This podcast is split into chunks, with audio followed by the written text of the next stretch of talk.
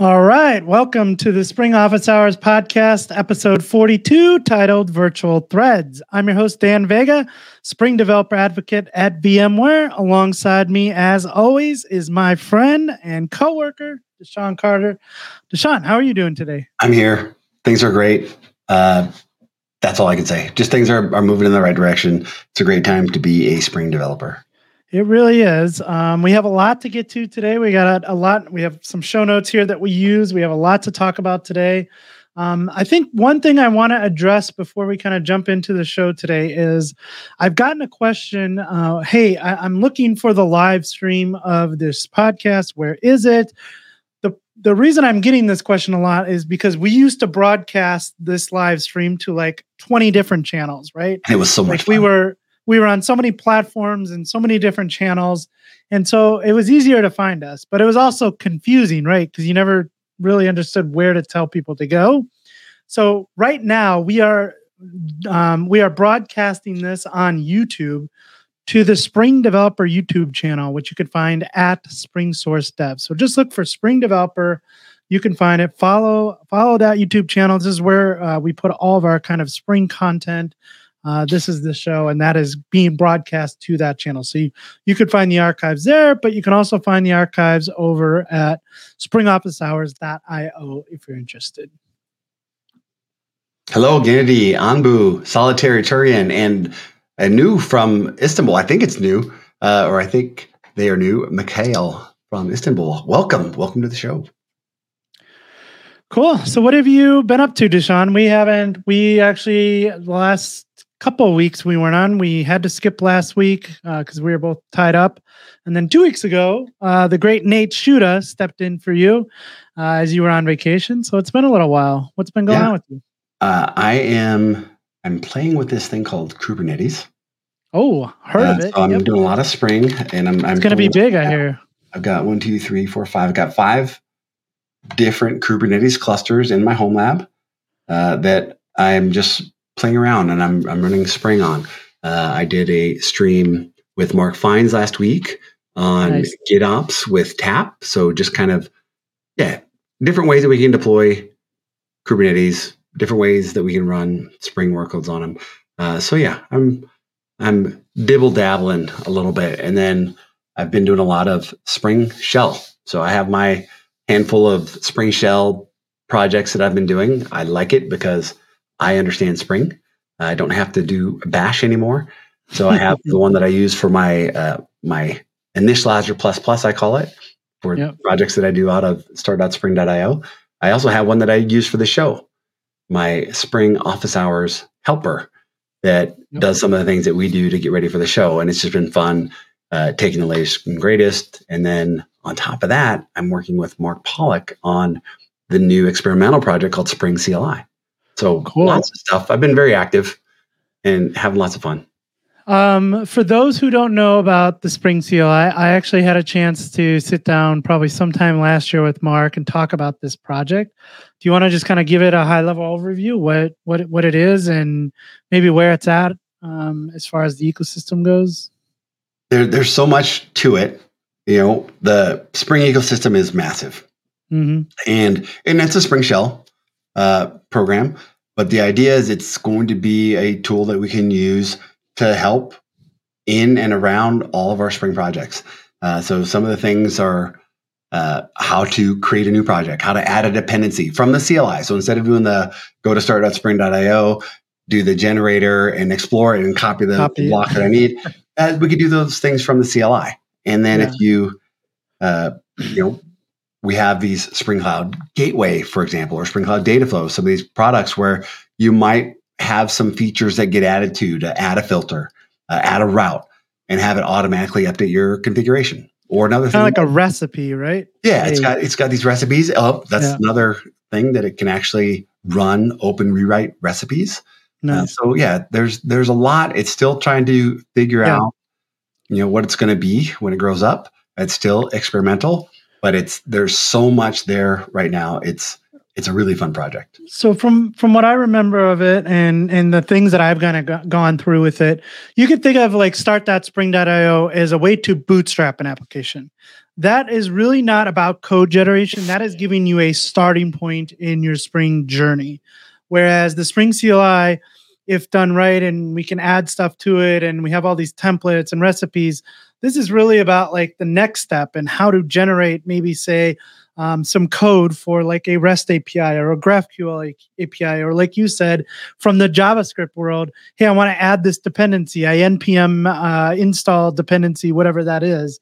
Um, those are the, the the types of problems it's trying to solve. Correct? Yeah. So if you're familiar with Spring IO and the and the docs, uh, you might be familiar with some of the getting started guides.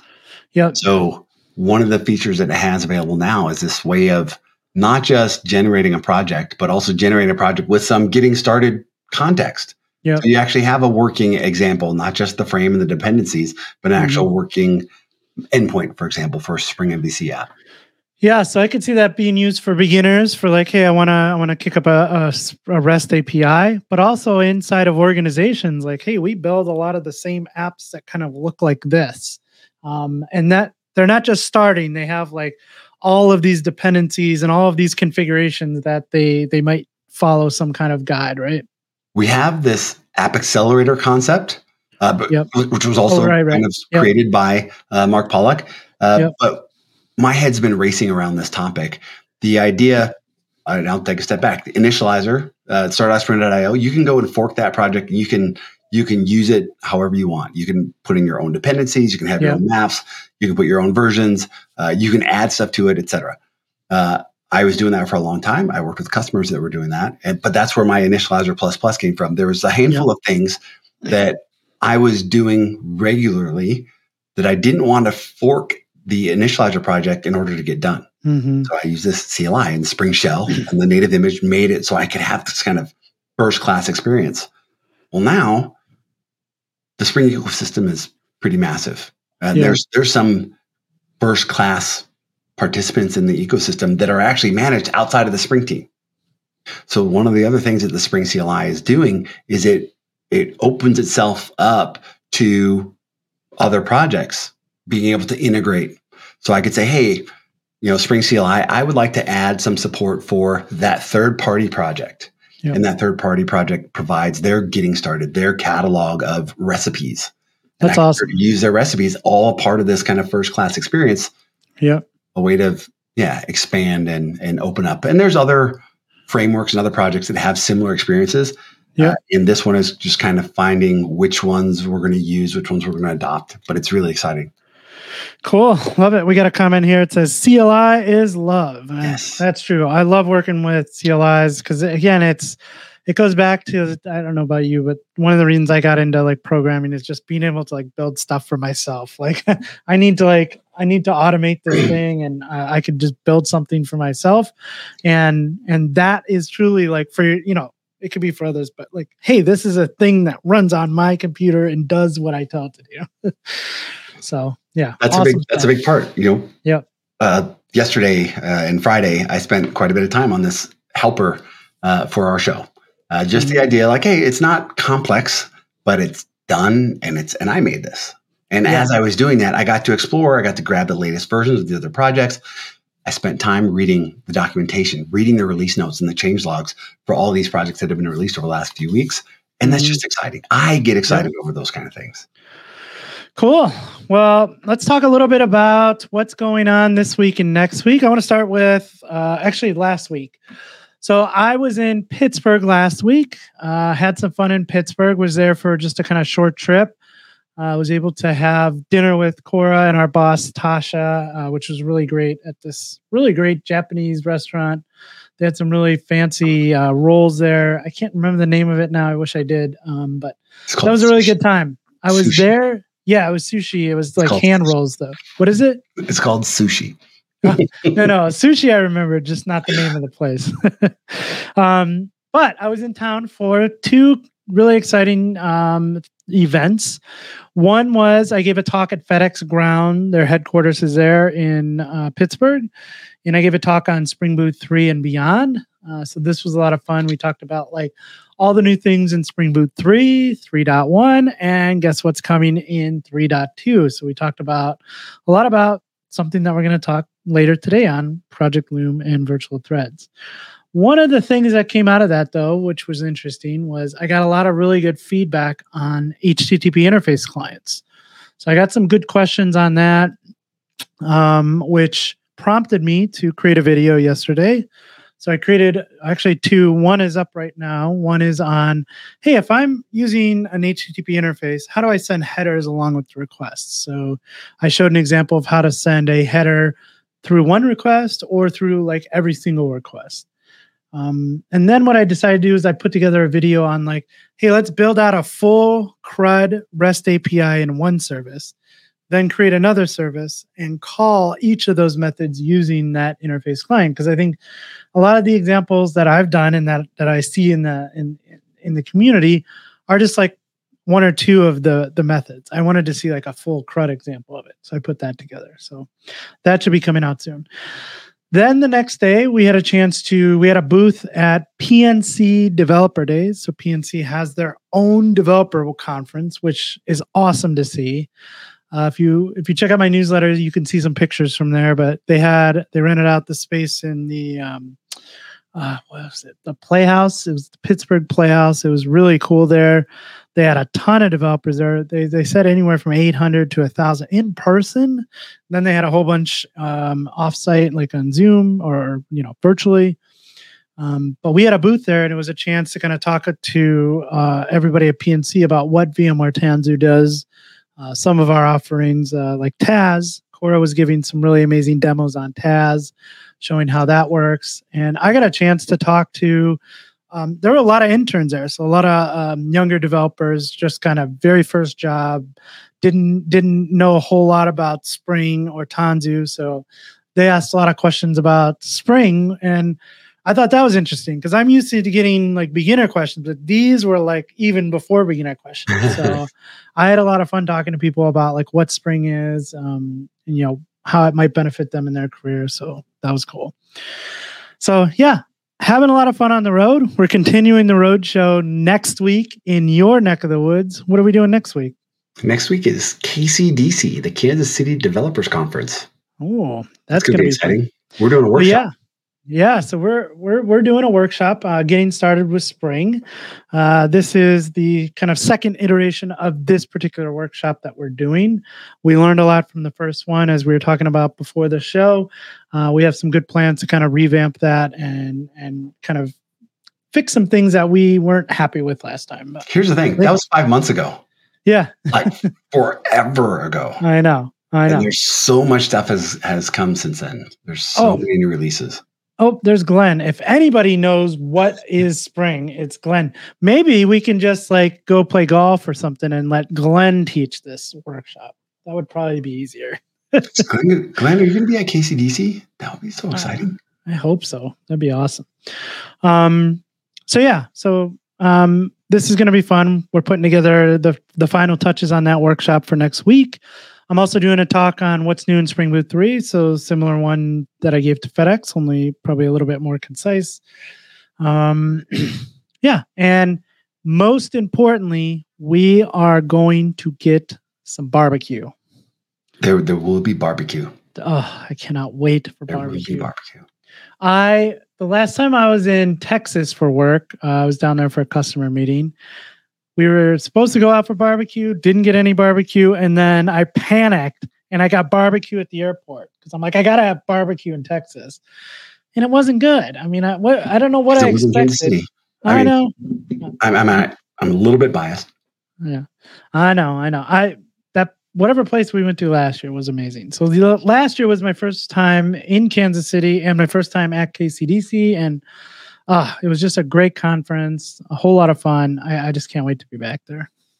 So, for the speakers dinner, we went to barbecue, and then we also went to barbecue at my second favorite place. Your second favorite not. place then, because remember, I missed the speaker dinner last Oh, week, yes. last year, because of plane malfunctions and weather, and I didn't get into Kansas City till like one a.m. that day. Oh, it was terrible, but I made it, so that's a big thing. Hello, Lucky from Zimbabwe. Thank you for joining. Thomas, thank you so much. Hey, Thomas.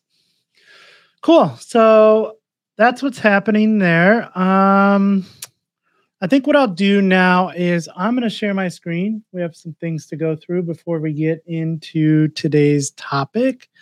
So let me share my screen. The first thing I want to talk about, uh, as I've been doing the last few weeks, is Spring One at VMware Explore. This is happening August 21st through the 24th in Las Vegas. Uh, you can go ahead and register now for Spring One. What I want to talk about today is the content agenda has been released. So if you go down here, you can see this button, view agenda. You can actually go through and start to look at all of the sessions that are going to be available at Spring One. So if you don't know, VMware Explorer is going to be kind of this massive conference. Uh, Spring One is happening on day zero of the conference because day zero, because we're engineers and we start counting from zero, right? Um, so yeah, so day zero is all spring content. And so if you want to check out you know all the content that's going to be available there i can finally uh, well actually i said on the last show with nate we were able to announce our talk. So i'm doing a talk with Nate Schutta on spring recipes. And i'm also able to announce now that i am doing a talk on graphql. So spring for graphql we'll talk about um, you know making the move to graphql and why you might want to do that. Uh, so i'm i'm excited about that and I know you have some things going on at Spring One. I do, well, but DaShaun. that, can wait. I have an announcement to make. Look Okay. at this. Thomas, one of our regulars, one of the one of the core oh, members of this community, finished his Spring Academy today and got their Spring Professional Certificate. That's great. I think that is a great opportunity for us to maybe bring Thomas on the show yeah, and have him kind of talk about his experience with the Spring Academy. That would be yeah, that'd be great. Thomas. Hey, well done. Yeah, Well. Thomas, Very I. I I just watched Thomas's recording from I believe Spring IO, um, and that was like his first talk ever. Uh, I was really impressed with that. So awesome job, Thomas. Uh, yeah, I'm very, very proud. Very proud. He's wonderful. And I got to meet him in person. That's awesome. Yes. So wonderful. Congratulations, Thomas.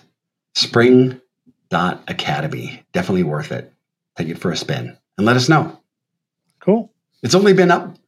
Spring Academy started this year, right? Yep. Started at the beginning of the year. So it hasn't been around for that long. So I think Thomas is a good example of it. It doesn't, it's not one of those things where it, it takes you a year to, to study and, and get your certificate. Uh, the Spring Academy works. Get it done. Take it for a spin. Yes. Lots of high fives and congratulations all the way around. Yeehaw. Hello. All right. What do you got going on at Spring One? I know you have some things. Uh, I think I'm doing the uh, 15 factors on Kubernetes. Nice. Uh, and I think I'm actually doing it multiple times. I'm going to kind of look at it from two different angles. I think I'm doing it on the, the Spring One track, and I'm also, there it is. I'm also going to deliver it. Oh, wait, and scaling your Spring Boot app to zero. See, I should probably read the agenda. Yeah, it's going to be fun. uh, so we'll talk about a little bit about that, uh, I think, next week. Yes. Uh, some of the stuff scaling to zero. Uh, cool. those of you that haven't been around, I'm a big fan of running on minimal infrastructure, cleaning up behind yourself, keeping that cloud spend as small as possible, and running on Raspberry Pis. Cool. All right. So that is spring one. You can check out the agenda, register for it now. Um, August 21st, coming up pretty quick, man. We're a little bit two months, little two, a little over two months out. Um, again, we are going to try to plan some things for spring one, maybe a live session of spring office hours. We're going to do a 5K on the strip somewhere. Uh, so we're working on those things. We're, we also might uh, have some DaShaun and I might be doing some things that we can't talk about yet, but we'll see. Um, we have some exciting things planned for spring one. I'm excited. Register now. It's going to be special. Like I can, I can say that. Go, especially if you're part of this community. Uh, you'll be well connected to all the secret stuff that we're doing. Uh, but go, it'll be fun. we're going to have a cool. good time.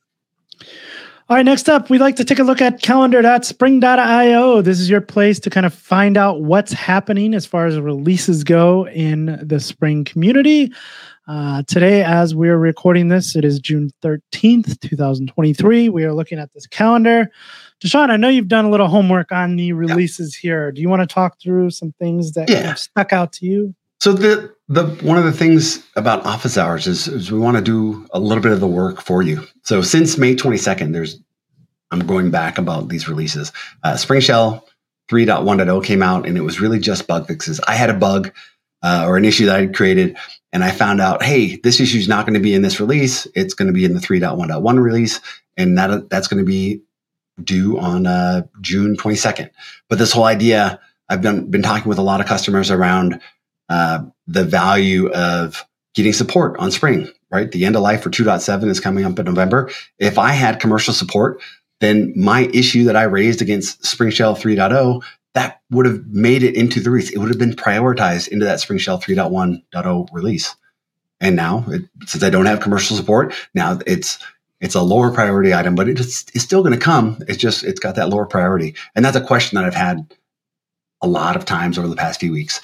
Um, also, R2DBC for Microsoft SQL Server, it 1.0.1 release came out, just new stuff. Spring Cloud Function 4.0.3 was released, and that looks like that was the last component of the Spring Cloud release 2022.0.3. Uh, and there was some breaking changes. So if you are coming from Spring Cloud release 2021.x into 2022, there are some breaking changes. Some things got deprecated, things. So you might want to take a look at those release notes before you make that move. Um, but in that Spring Cloud release, there's lots of releases: Spring Cloud Gateway, Spring Cloud Contract, Spring Cloud Config, Spring Cloud Kubernetes, Spring Cloud Task. This is the release train for all those products. One of the questions we had last week was around those common libraries. Spring Cloud Commons 4.0.3 is out there, and that's something that you might want to take a look at for a good example of what kind of things could live or should live in a common library. I've done that a lot over the years looked at Spring projects to see how they were set up and how I might want to release my own internal libraries. Spring Cloud Stream, Spring Cloud Build, Spring Cloud Starter Build, Spring Cloud Netflix, all included in that Spring Cloud release. One of the other things that came out was Spring Integration AWS 3.0. So this is the first V3 release. There is a big change log. Uh, I won't jump into it, but there's a lot of things got released. Uh, there was a 2.5 release, 2.5 three or four. It was released a few weeks ago. So this is exciting, integrating directly with the AWS services. Spring Guice. This is one that we both saw that was kind of interesting. Spring Guice. Guice, for those of you that don't know, is also an inversion of control uh, container. And I actually had some experience running Spring and Guice in the same artifact or, or application, capital A application. So this is a tool set for using Spring with Guice and for using Guice with Spring. Uh, but I've lived this. I thought it was crazy that we had these both of these IOCs uh, in the same project. But this release is it's out there and it's just bug fixes. But yeah, that's a project that I honestly didn't know existed. I don't recommend adding Guice to your Spring project or Spring to your Guice project.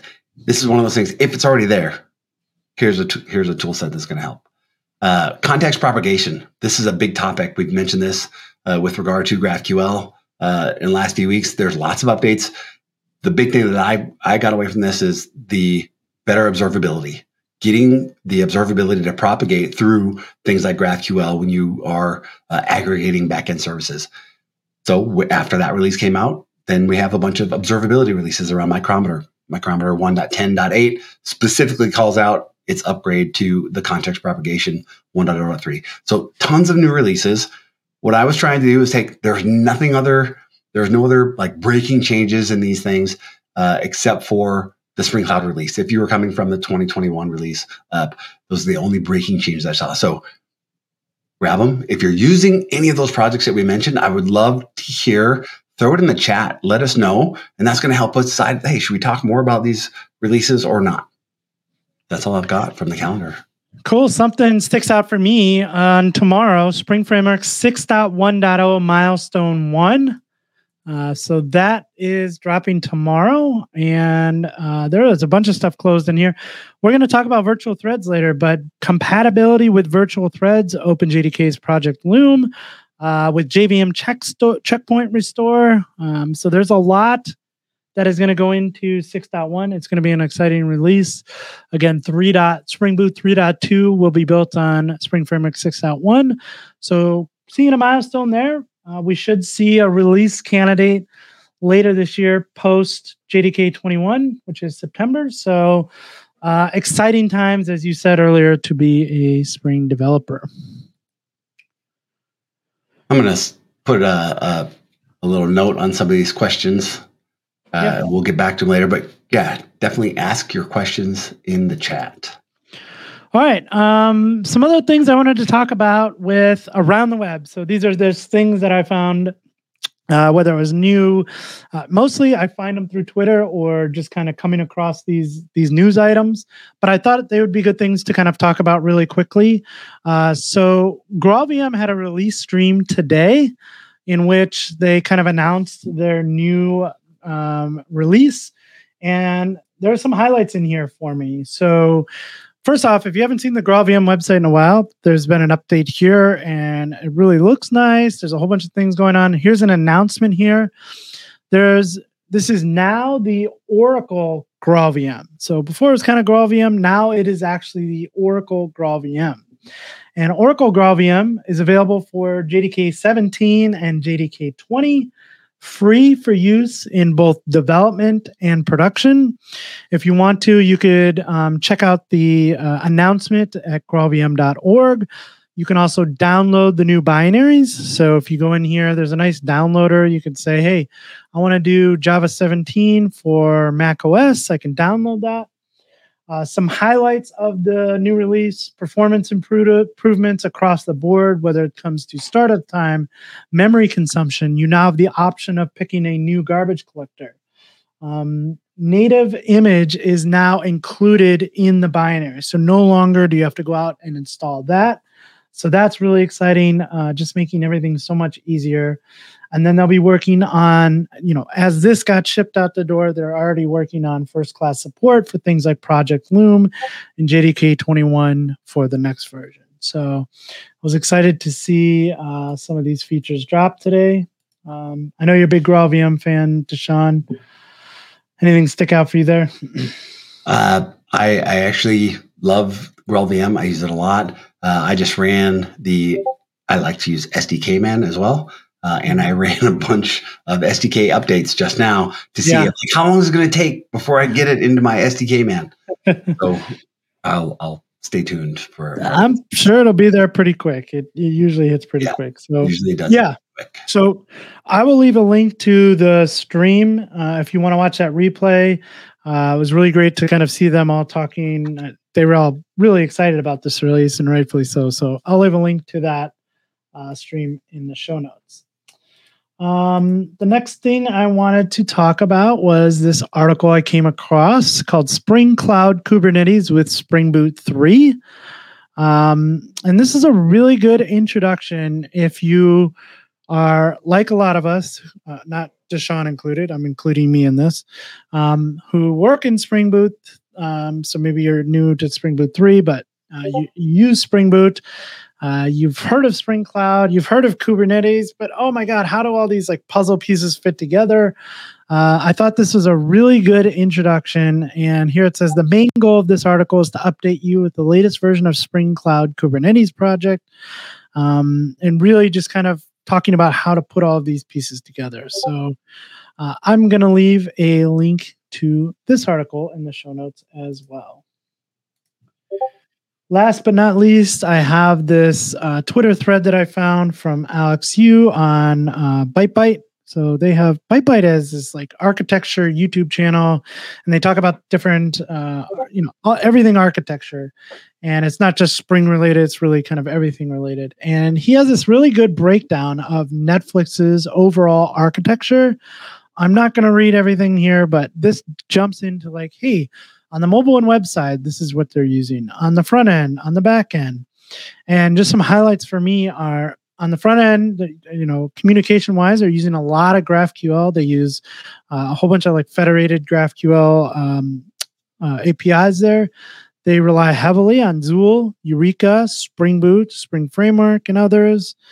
Um, yeah, and there's a really good um, kind of diagram here, uh, the overall architecture of Netflix. So, if you ever thought of something as massive as Netflix, what does that architecture look like?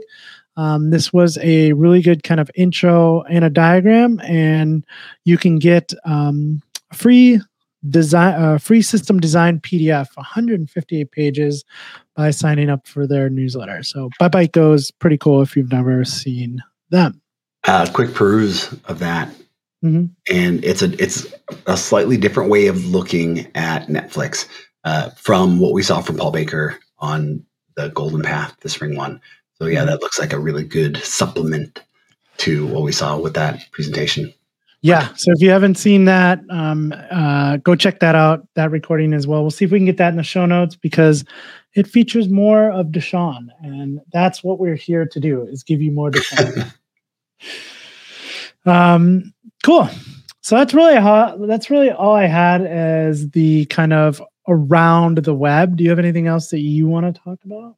You know what? I do. There's there's a video uh, I posted on on Twitter, but there's a video that is about it, it's bone and resilience. So it kind of goes outside of Spring a little bit, running things in production. What does it mean to be resilient?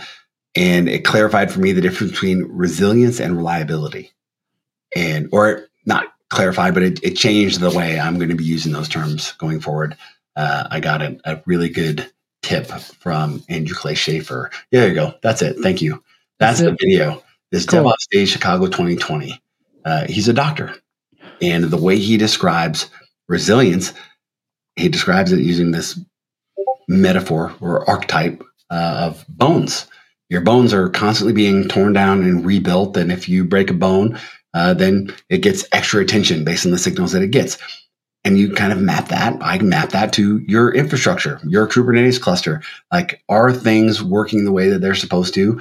tear them down, stand them back up. That's resilience.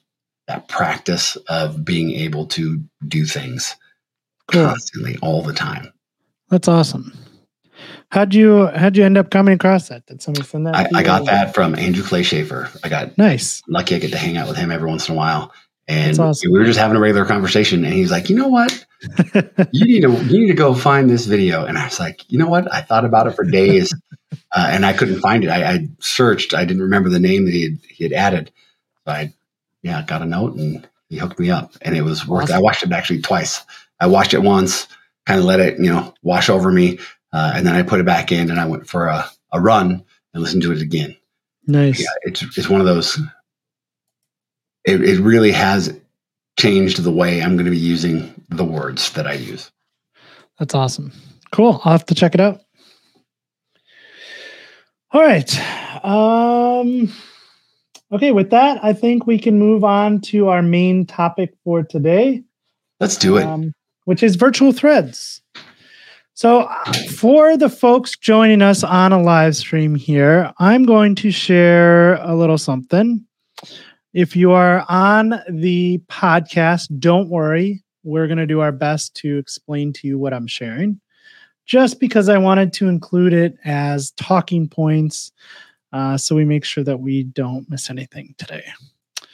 So, we're talking about Project Loom, virtual threads. Um, I think before we kind of kick this this topic off, um, oh, I am not sharing my screen, am I? Let's see what's going you on. You are, but it's Twitter. Yeah, I don't know why. Let's fix that.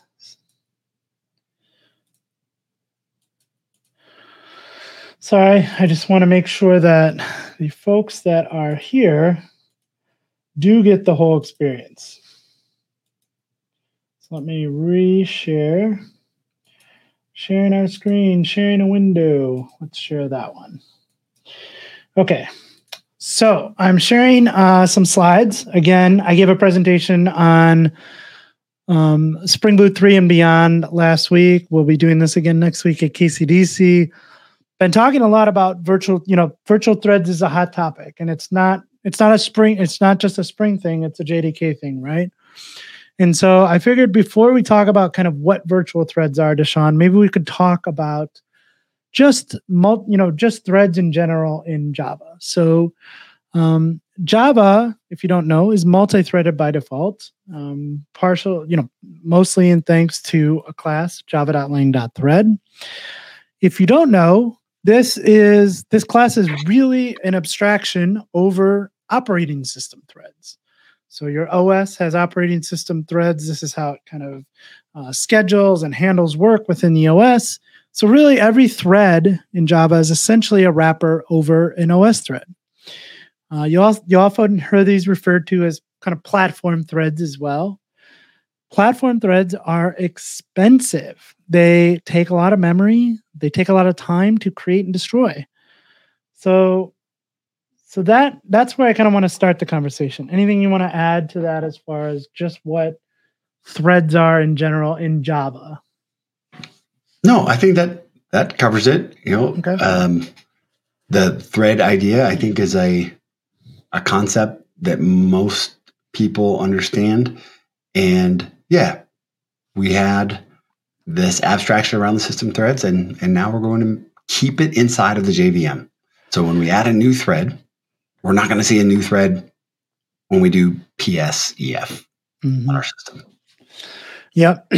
okay, so with that kind of backstory, let's talk about why we hear the words like Project Loom, virtual threads. What are these things?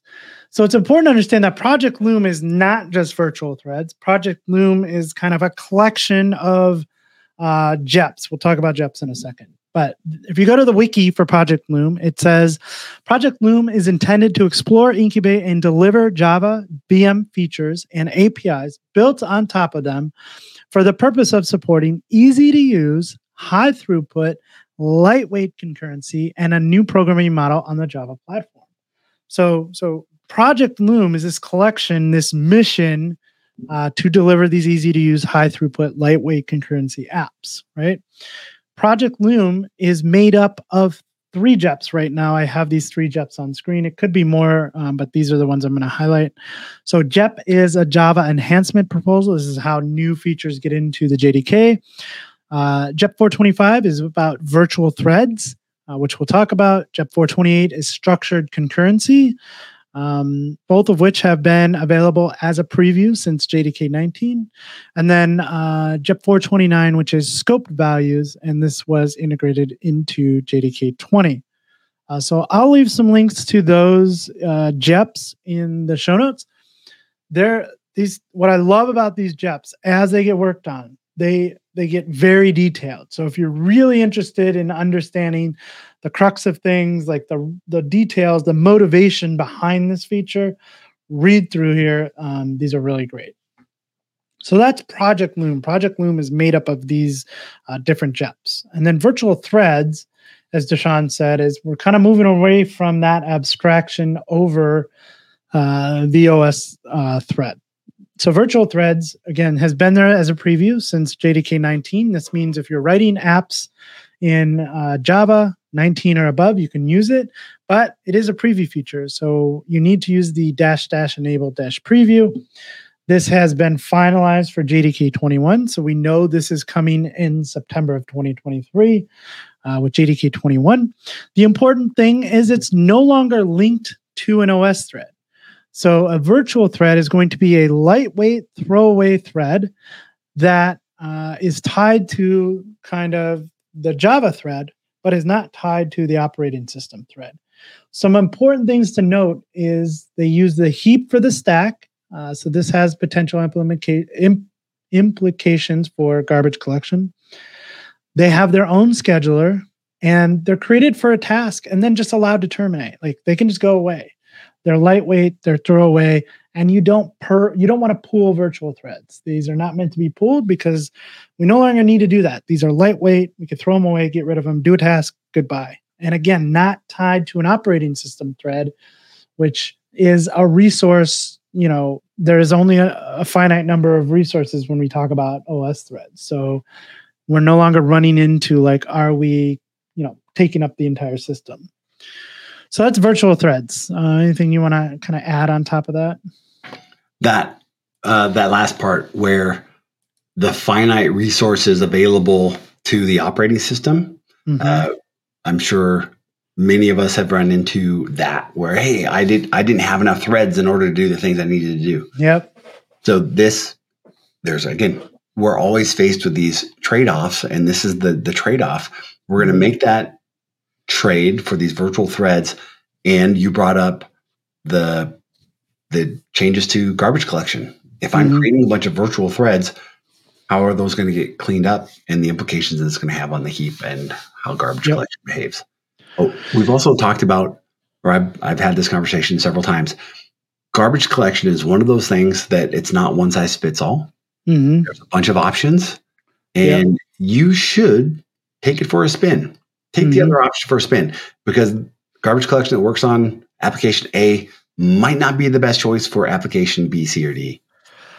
I'm glad you brought that up. I think for me, I don't know about you, but for me, garbage collection has been one of those like black box magic voodoo things that happen. And somehow the engineers that work on this keep making it better and better. I don't really understand it. And I don't understand how that keeps getting just really, really good. Um, so maybe that's something we can explore in the future. But in I'm, my head, it, I put it in the same box as the AOT processing. Yeah. There's you have your application. It's it's running in production. Yeah. It may or may not get a better performance with a different garbage collector. Mm-hmm. You know, and it really depends. If it's just one app, okay, cool. But if you got dozens or thousands of these apps that have, uh, let's say, a four gig uh, container, and sometimes, and I've I've had this case where just changing the garbage collection allows you to change the size of container that you're deploying. Yeah. It depends on the workload. Same with AOT processing. You might get massive benefits by delivering a container that is optimized for that operating system and architecture. But again, it, you have to try it. There's no like guess. I can't tell you which ones are going to work and which ones aren't. Try it, and it's worth taking it for a spin and trying something else. Cool. Revisiting your assumptions. Yep. Yep. Okay, so I want to expand a little bit on your. Um, you started talking about, you know, let's talk about it in the context. So that's the virtual threads in the context of the JDK. Like, what's a thread? What's a virtual thread? Why do we care as like Spring developers? And I think that just to kind of expand on your point of how do like thread per request models work, um, I think it's it's it's an important thing to understand. So when it comes to thread per request models in the context of say a Spring MVC application, it's important to understand where virtual threads are gonna are gonna help us as Spring developers. So let's say we build this application and it's written in Java and Spring and we're using Spring MVC and we're performing some things that are known as blocking operations. And what is a blocking operation? When I talk to say a database uh, a thread is being used. We are talking to a database. That thread is going to be in use until that operation, that task has been completed. Um, there, th- that is a blocking operation. So there are other blocking operations like, hey, I'm talking to uh, input output stream. I'm, I'm talking to another service via HTTP. I'm communicating with some kind of message broker, say through JMS, those are all things that are blocking in our applications, which means we can't do something else on that thread until that operation has completed. Right. And this is what DaShaun was saying before is the way that works is when a request comes in, a thread is handling that request on in Java, right? And now that we know that that is just an abstraction over the operating system thread, really the operating system thread is now blocked because of that blocking operation that's happening. And again, there's a maximum number of concurrent threads that are allowed, right? So when the number of maximum threads has been reached, each subsequent request will need to wait for a thread to be released to fulfill that request. So if you've ever been on a server that can take a whole bunch of traffic, but then you pile a whole bunch more traffic on it and it just falls over, that's one of the reasons, right? Throughput when it can't be handled. Um, so that's really what we're talking about when it comes to thread per request model. Net when we move to, well, and I, and I'll back up a little. So that's that's how this exists today, right? This is how we're working with. So we have what happens in today's kind of architecture to solve for this problem we have a couple ways that we can solve for it, right? One is hardware. You can address it by adding more hardware. You can scale vertically, adding more memory, adding more CPU. You can scale horizontally by adding more servers. You can also solve this problem by writing non blocking software. And so there's some pros and cons to that. But when it comes to virtual threads, we don't need to, I mean, those are scalability is still going to be a concern, right?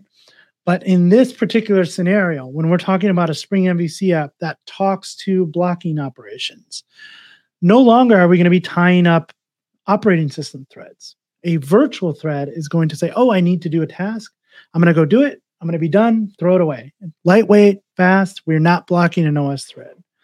So we get this really large pool and uh, of, of virtual threads instead of this finite resource of platform to OS threads.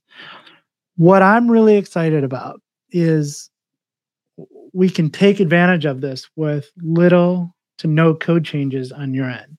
So we should see some scalability improvements within your own applications with little to no code changes.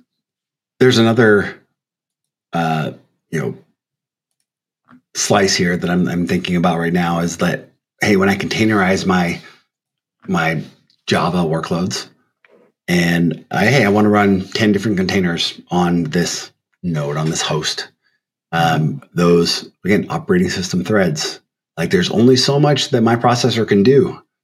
In this way, with this virtual thread, this is going to actually change that noisy neighbor issue a little bit. Mm-hmm. It's going to isolate it a little bit. So the noisy neighbor problem is going to go away in some cases. As I'm just thinking out loud, but I'm expecting yep. that this is going to be another area where we're going to find some performance improvements. So yep. that idea right there, that's something that I'm excited to explore as I have now just deployed a bunch of Kubernetes clusters.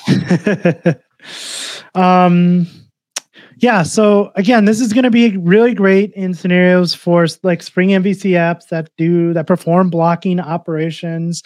Uh, if you're using um, some type of messaging or cron schedule job, where hey do this every day that probably is going to talk to a database or some input output stream so those are the types of apps that are going to benefit from it if you're not using mvc if you're not blocking if it's purely comp- computational you're not going to see any benefit you can still use them but probably won't see a whole ton of benefit so the nice thing about this is you can start doing this today again it's a preview feature in 19 and 20 we don't expect a whole lot in performance changes. Like, obviously, some things might change by 21, but most of what is there is going to be how it's going to work, right? So, so you can start test driving this today. Now, this is available. Um, so when we talk about like where are we at with this, um, and I want to talk about Loom in a second, but where are we at with this? Spring Framework Six has basic uh, compatibility. So as a preview, you can be used with virtual thread setup. I have a Tomcat uh, virtual thread HTTP example on uh, my YouTube channel on how to like quickly quickly create a new bean and use virtual threads in your Spring MVC apps going forward, you know, hopefully we're going to have um, first class support in Spring Framework 6.1, Spring Boot 3.2. Um, so that's exciting. Uh, the other thing I want to bring up is we got a question here, and I knew we would get this, so I wanted. to. We always do. Uh, yep. Where is? Yeah, that was the one. All right, the first one. So I got a question here. Do you guys think that Project Loom will kill the reactive paradigm? So, as I said, there are some ways to. Um, let me just grab my thing. We, we talked about the thread pull rec- thread per request model today and some ways to um, basically scale your applications. One of which is through reactive programming, right? Instead of performing these blocking operations, reactive programming gives you the ability to say, "Go do this." I'm going to go away and and release that thread let me tell me when you're done with it and then we can handle the the response right so that's that's one thing that reactive programming does does Does does this kill um, that? No, because there are other things that the reactive programming model does, um, especially when it comes to Spring WebFlux. When you're working on something like stream based processing and you're working with back pressure, this is something that you'll still want to reach for Spring WebFlux for. Also, one of the JEPs that we talked about earlier was structured concurrency. That is not going to be in JDK 21. This is something that Spring WebFlux also addresses. So, Spring WebFlux still very much has a place in this story. Now, if you are going forward and Project Loom works for you, if all you reach for reactive programming for is to improve scalability of your web applications, then maybe this is something that you can look at and this is something you can start kicking the tires on. So, does it replace that one thing that you reached for reactive programming for? Maybe. Does it replace everything? No. And it just, there are some pros and cons to, to each probably. Um, it just provides a different scalability mechanism. Um, but I would still say that that there's a place for Webflux. So that's that's kind of my thoughts on it. Yeah, if you're already doing reactive, you're probably not going to see a whole lot of benefit by by undoing it. Um, you know, we talked about the R2DBC driver for MSSQL. Um, it's a reactive driver, right? If you've got blocking drivers, then there are there are differences. There are trade offs that you're going to make in these different paradigms. And Solitary Turian actually, I think, gave a really good answer. There are categories of applications which benefit from the reactive programming model. I don't think it will die with the introduction of virtual threads. Yeah, great, great answer. Yeah. So yeah, there, it's there's just different paradigms. Yep. So we got another question here. Uh, so we expect Tomcat and Spring Boot embedded Tomcat to switch to virtual threads internally in future uh, versions. So I don't know that switch completely what i so so what what you have to do today and again i did a video on this. If you want to um, take advantage of virtual threads in a spring mvc app you need to define a new bean that basically tells tomcat under the hood to now use the virtual thread executor right? So to me that seems like more of a configuration thing so I don't know what the answer to this is. Uh, somebody on the spring team uh, may be able to jump in and say so and I don't know that they know yet. But um, as this is this would to me be through a configuration. So I would go into my Spring MVC app and I would configure and say, hey, I want to use virtual threads, which would in turn underneath the hood uh, tell Tomcat or or whatever you know servlet container you're using, hey, go ahead and switch to the the virtual thread based executor. Um, so I expect it to be, like I said, little to no code changes on your end, and then probably just a configuration change in your MVC app to say take advantage of virtual threads. Um, so a, a, little comment from Thomas here: reactive makes debugging harder. I didn't hear much good arguments for reactive yet. You didn't, but I think we pointed them out. Uh, again, if you're doing streams-based processing, large amounts of data, working with back pressure. Back pressure. Uh, this is going to help out a lot still. Um, uh, I was searching, trying to find. I again, I don't know exact, but in my my head, I feel like the Tomcat is going to switch to using virtual threads by default. Oh wait, here we go. Anbu says Tomcat 10.1.10 added support for virtual threads. I think it'll be the default uh, in some upcoming version, but I don't know that for sure. But yeah, you can. So I would have to, uh, you know, sometimes when I watch these talks too, I they're by very smart people. When I watch talks, I consume what I can can consume, and I can't consume everything at once. Yeah. Mark Thomas, who is a committer on the Apache Tomcat project, did a talk at Spring Spring IO and that's where I've learned a lot of my stuff. You know, my my knowledge from was Mark Thomas. Yep. Uh, his his talk at Spring IO. You can watch it on YouTube. I would go back and watch that. He probably mentions something along those lines. Um, but like I said, I only could take what I got um, in that first two passes. I think that I've watched it. So uh, check out his talk, and maybe we can learn a little bit more about that there. So cool. Um, that's exciting. I think uh, there there probably is something else to mention. Um, so when we talk about virtual threads, like what what has changed in the in the Spring framework? What what might have to change in your code? Um, again, Mark does a really great job of explaining that. So maybe go watch his talk on this. But there there are some situations that you might run into where some code might have to change. Um, uh, so so so that's something just to think of. But in most cases, it should be little to no code changes, which makes this for me a win-win, and I'm excited about that. Absolutely. So, did you want to do a demo today? No, I don't think so. And okay. again, because we're in the because we're in the podcast world now, yeah. that makes a lot of sense. But if we want to uh, do something maybe on um, some on a live stream somewhere else um, that's not the podcast, yep. yeah, I'd be happy to do that. Well, in that case, let me go back to some of these other questions that were asked. All right.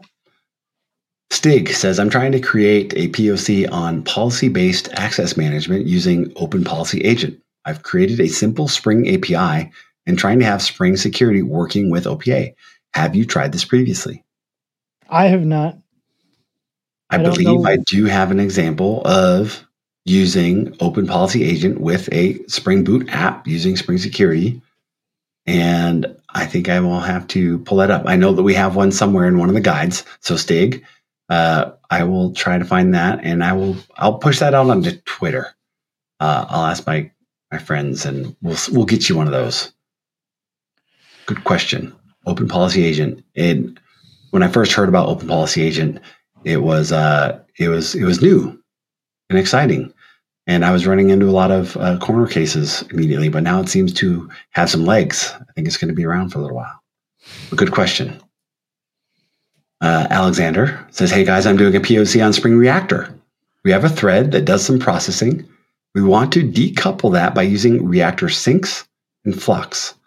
All of that works fine, but exceptions are causing issues. That's the if, very definition of an exception.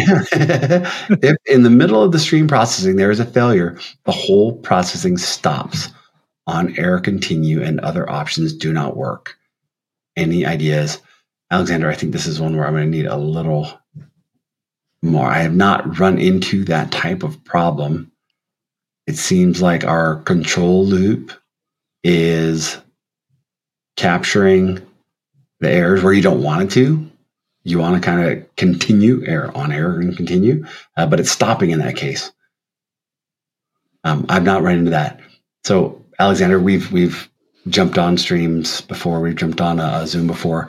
I think I might ask you to do the same thing. Is uh, either give me an example repo or reach out and we'll do a Zoom and we'll jump into it. So I, I'm, I do not have all the answers. I've not run into this, but maybe we can talk through it and figure it out. I think those were those are all the ones that I had cool. started. Uh, we, right. we got back to Sandro's, and look at this. Yes, we can definitely pair up. Wonderful. Awesome. Well, if we have no other questions, I think we're coming up against the hour, anyways. Um, yeah. We'll kind of call it there. Um, if you have questions, you can always join us on the live stream, as everyone here did today, and ask your questions uh, every Tuesday at 3:30 Eastern time uh, on the Spring Developer Channel, with exceptions on travel weeks like next week we are going to be traveling. So we're probably going to schedule a stream. If I think DaShaun, you've already scheduled one for next Monday, um, which did now I that I think about Monday, I think I did it for next Tuesday, and I think I need okay. to fix that. And I think we need to fix that anyway because next Monday is a holiday here at VMware, Juneteenth. So we uh, may need. We'll talk about it. Okay. Um, so we have another great uh, episode coming up on scaling to zero. I'm excited about that one. I'm excited about KCDC. Um, also, if you want to go ahead and check out the archives, uh, go ahead and ch- head over to springofficehours.io. You can ask your questions there. If you can't join us on a live stream, that's a great place to ask a question. We'll see if we can't get to those during a live broadcast. And this is a place where you can check out the past archives. Um, so, with that, I think we will go ahead and call it. DaShaun, I hope you have a great day. Thank you, everyone, for joining thing? us. Oh, you got one more. One last thing. No, one last thing. Oh, one last thing. You're right. Um, kind of a little segment for us to be able to kind of add just one more thing. Uh, I'm so I funny enough, I was telling some people about this last week. I got a message on Twitter that uh, asked me if I quit YouTube. This is because I had not posted a video in two weeks. So apparently, two weeks is the threshold that you guys have. Uh, we start to worry. Me. We just worry about you. We care. Okay. Oh, it was you. Was it? A, was it you anonymous anonymously? so I'm gonna. I'm just gonna uh, go ahead and pimp my YouTube channel. Um, YouTube.com/slash at Dan Vega. I put up a new video this week. I have another one coming out later this week. So go ahead and subscribe to the channel if you got. YouTube.com DaShaun at DaShaun D A S H A U N. I have a YouTube channel as well. Mm-hmm. Uh, I'm only about one thousand times smaller viewership than Dan, uh, but I'm you know baby steps, it, baby steps. Start somewhere. Uh, but solitary Turian asked this question: Does anybody know if Project Leyden will be standardizing native image images, building native images like GraalVM does, or some other ways which JVM will be at the bottom of it? So you should really join in next week. I'm going to talk about scaling to zero, and I will talk about the differences of native images and things like CRaC, the check or consolidated restore at checkpoint. There you go.